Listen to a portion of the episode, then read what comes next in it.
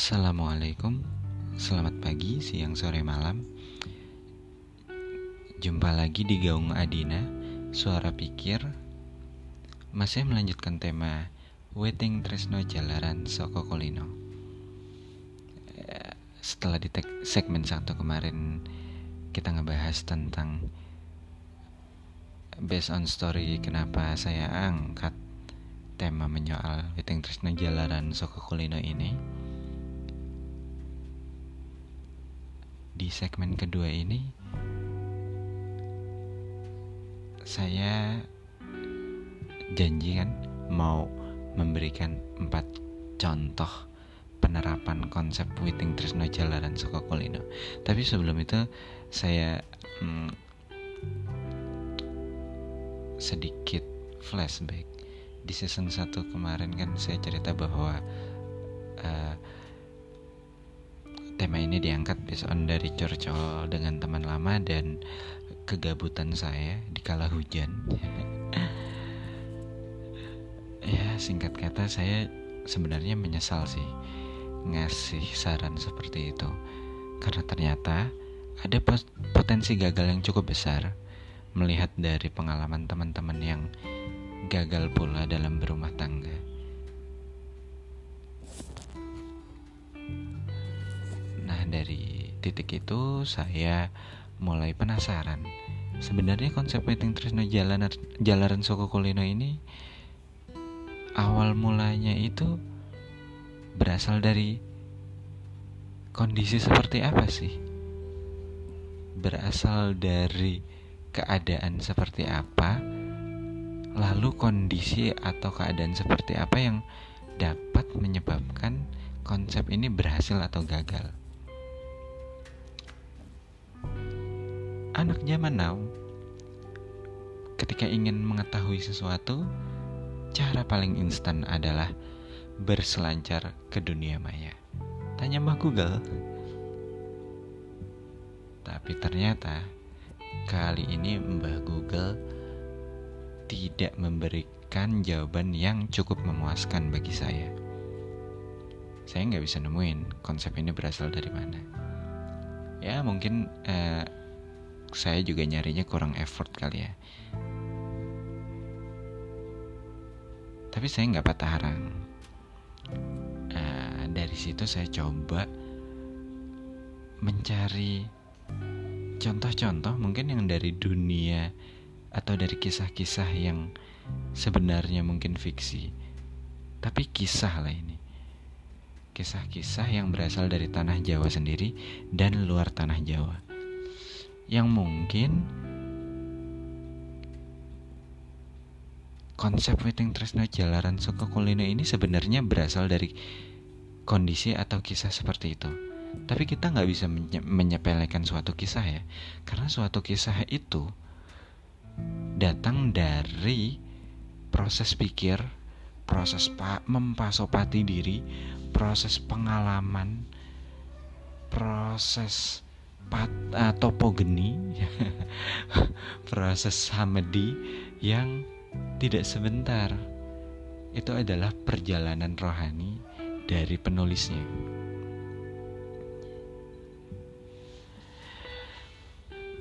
Ya, di season 1 kemarin saya janji kasih 4 kisah, 4 cocoklogi, 4 contoh yang mungkin menerapkan konsep si Witing Tresno Jalaran Soko Kulino ini. Di segmen kedua ini saya hanya akan kasih 2 aja biar gak terlalu panjang ya segmennya, jadi dengerinnya juga gak boring gitu. Di contoh yang pertama kita langsung masuk, berasal dari salah satu kisah terbesar, kisah yang memiliki 2 versi. Salah satu versinya berasal dari tanah Jawa, epos paling terkenal, mungkin kita semua pernah dengar ya, epos Ramayana, kisah yang berkutat di 3 tokoh, Rama, Sinta, dan Rahwana.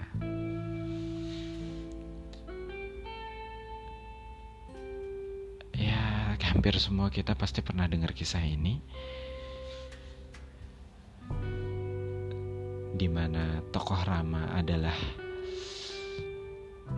interpretasi dari sifat baik manusia, pemuda, tampan, soleh, baik, rajin menabung, taat, berbakti pada orang tua, dan tidak sombong. Lalu si Rahwana adalah interpretasi dari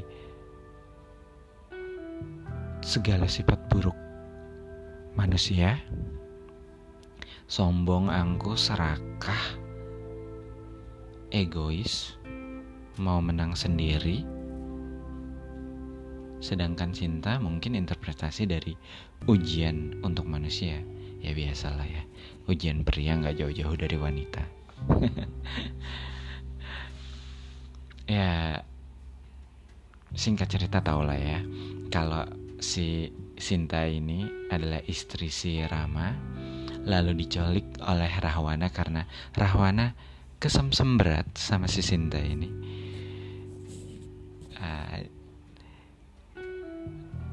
Sinta diculik oleh Rahwana lalu dibawa ke istananya Alengka Diraja.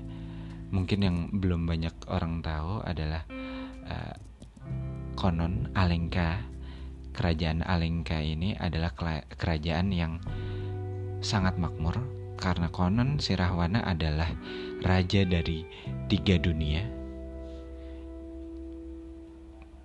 Bahkan katanya orang paling miskin, paling susah di kerajaan Alengka ini memiliki kendaraan yang terbuat dari emas.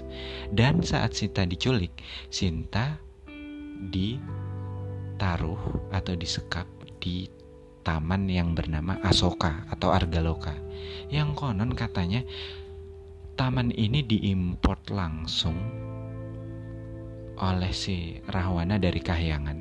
Jadi sebenarnya ini taman yang diperuntukkan bagi para dewa.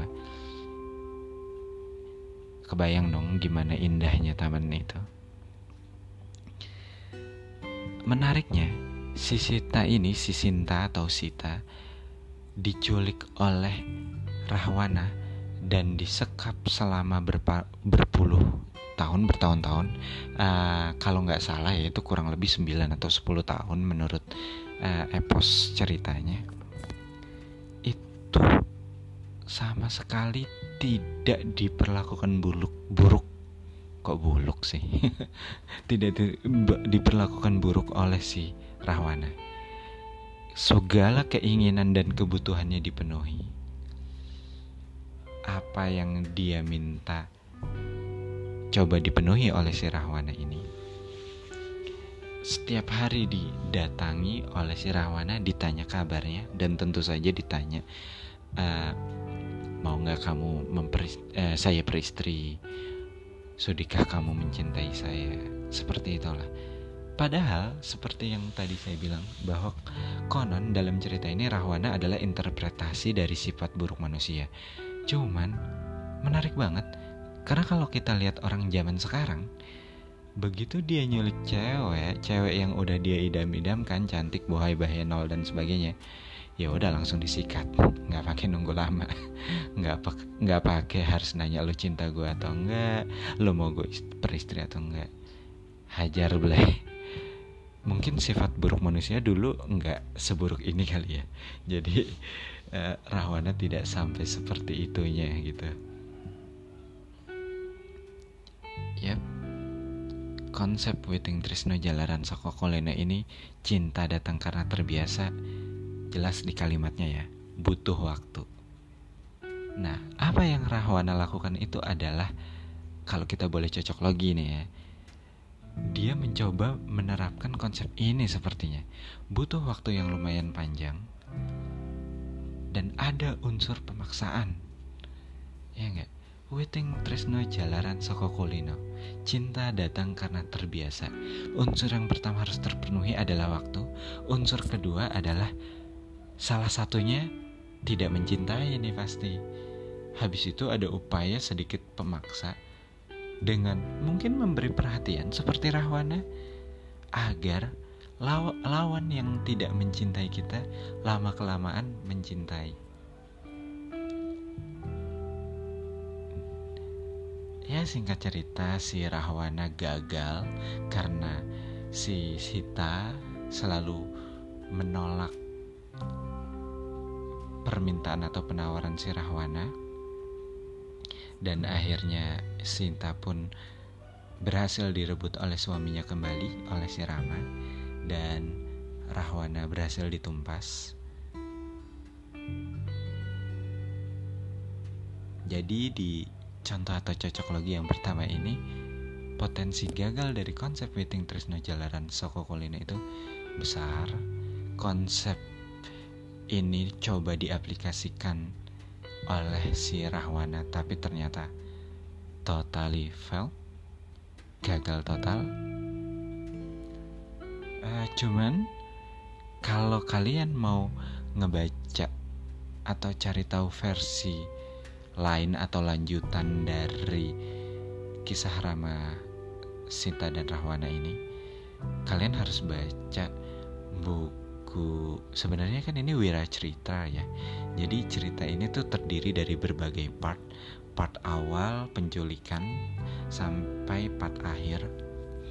Nah di versi Indonesianya, di versi Jawanya, ada salah satu buku menarik kalau kalian mau baca nih. Judulnya Rahwana Putih, karangan Sri Tedi Rusdi, di mana sosok Rahwana itu digambarkan sebagai bucin, pecinta sejati, dan gimana cerita after si Sinta ini berhasil direbut kembali oleh Rama. Bagus, di situ banyak kalimat-kalimat puitis yang dikeluarkan oleh si Rahwana. Kalau kalian pengen coba mengaplikasikan konsep Witing Tresno Jalaran Soko Kulino, kalian boleh baca buku itu dan coba pakai kalimat-kalimat si. Mungkin potensi untuk berhasilnya lumayan tinggi kali ya. Silakan dicari bukunya dan dibaca. Oke.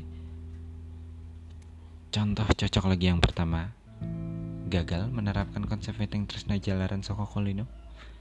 Kita beralih ke konsep kedua. Contoh kedua maksudnya. Di contoh kedua, kalau kalian cukup tua seperti saya sudah tua, itu kalian di era 90-an tuh akan banyak menjumpai kisah-kisah film ya, film atau cerita, cerita-cerita kolosal, peperangan kerajaan, peperangan masyarakat Indonesia di era penjajahan dengan Belanda. Itu common, kalian akan jumpai kisah di mana raja-raja, penguasa atau company-company itu berhasrat untuk menikahi gadis-gadis muda, gadis-gadis cantik di tanah Jawa. Yang tentu saja gadis-gadis ini tidak mau karena bisa dibilang mudanya itu kebangetan. Ya mungkin masuk kategori pedofil ya kalau zaman sekarang, karena rentannya sangat jauh perbedaan antara si penguasa yang kesemsem dengan gadis muda ini. Nah kalian akan common menjumpai itu scene di mana orang tua gadis itu akan memberi wejangan kepada gadis yang akan diperistri oleh para penguasa saat itu seperti ini. Kalimatnya kurang lebih ya nikahi saja dulu Raden, Ndoro, Tuan, Demang ini. Toh kalau kalian nikah dengan mereka, dengan orang-orang tersebut, hidup kalian itu akan makmur. Apa yang kalian minta akan terpenuhi. Toh Witing Tresno Jalaran Soko Kulino, toh cinta nantinya datang karena terbiasa ndo. Nah, ada unsur pemaksaan lagi ternyata di konsep Witing Tresno Jalaran Soko Kulino. Ada konsep ada unsur-unsur pemaksaan, ada unsur yang satu tidak suka, salah satu dari dua pasangan ini yang tidak suka dan sampai akhirnya dipaksakan untuk suka. Walaupun dalam kisah-kisah ini umumnya pasti gagal. Karena apa? Karena dalam kisah-kisah seperti itu umumnya si penguasa Raja Demang Raden Ndoro itu hanya berhasrat untuk menikahi tanpa memakmurkan gadis-gadis itu, ya sebagai ajang memuaskan ego lah ya. Salah satu kisah yang cukup terkenal, cerita yang cukup terkenal kalau dari buku yang pernah saya baca adalah Di Bumi Manusianya Pramudya Ananta Toer. Salah satu tokoh sentralnya Nyai Ontosoroh itu kurang lebih mengalami hal serupa. Ya, di kisah yang kedua ini dikisahkan panjang juga durasinya. Seperti yang pertama, ada unsur durasi yang harus terpenuhi untuk menerapkan konsep Witing Tresno Jalaran Soko Kulino ini. Masih gagal juga di kisah yang kedua ini cocokloginya untuk menerapkan atau mengaplikasikan konsep Witing Tresno Jalaran Soko Kulino. Tapi dari dua kisah ini bisa diambil kesimpulan dong bahwa konsep ini tuh harus ada dua unsur yang terpenuhi. Pertama, durasi, dan kedua adalah salah satunya tidak menyukai. Jadi ada unsur pemaksaan. Cukup dulu ya. Di season kedua ini lebih panjang nih saya jawab-jawabnya.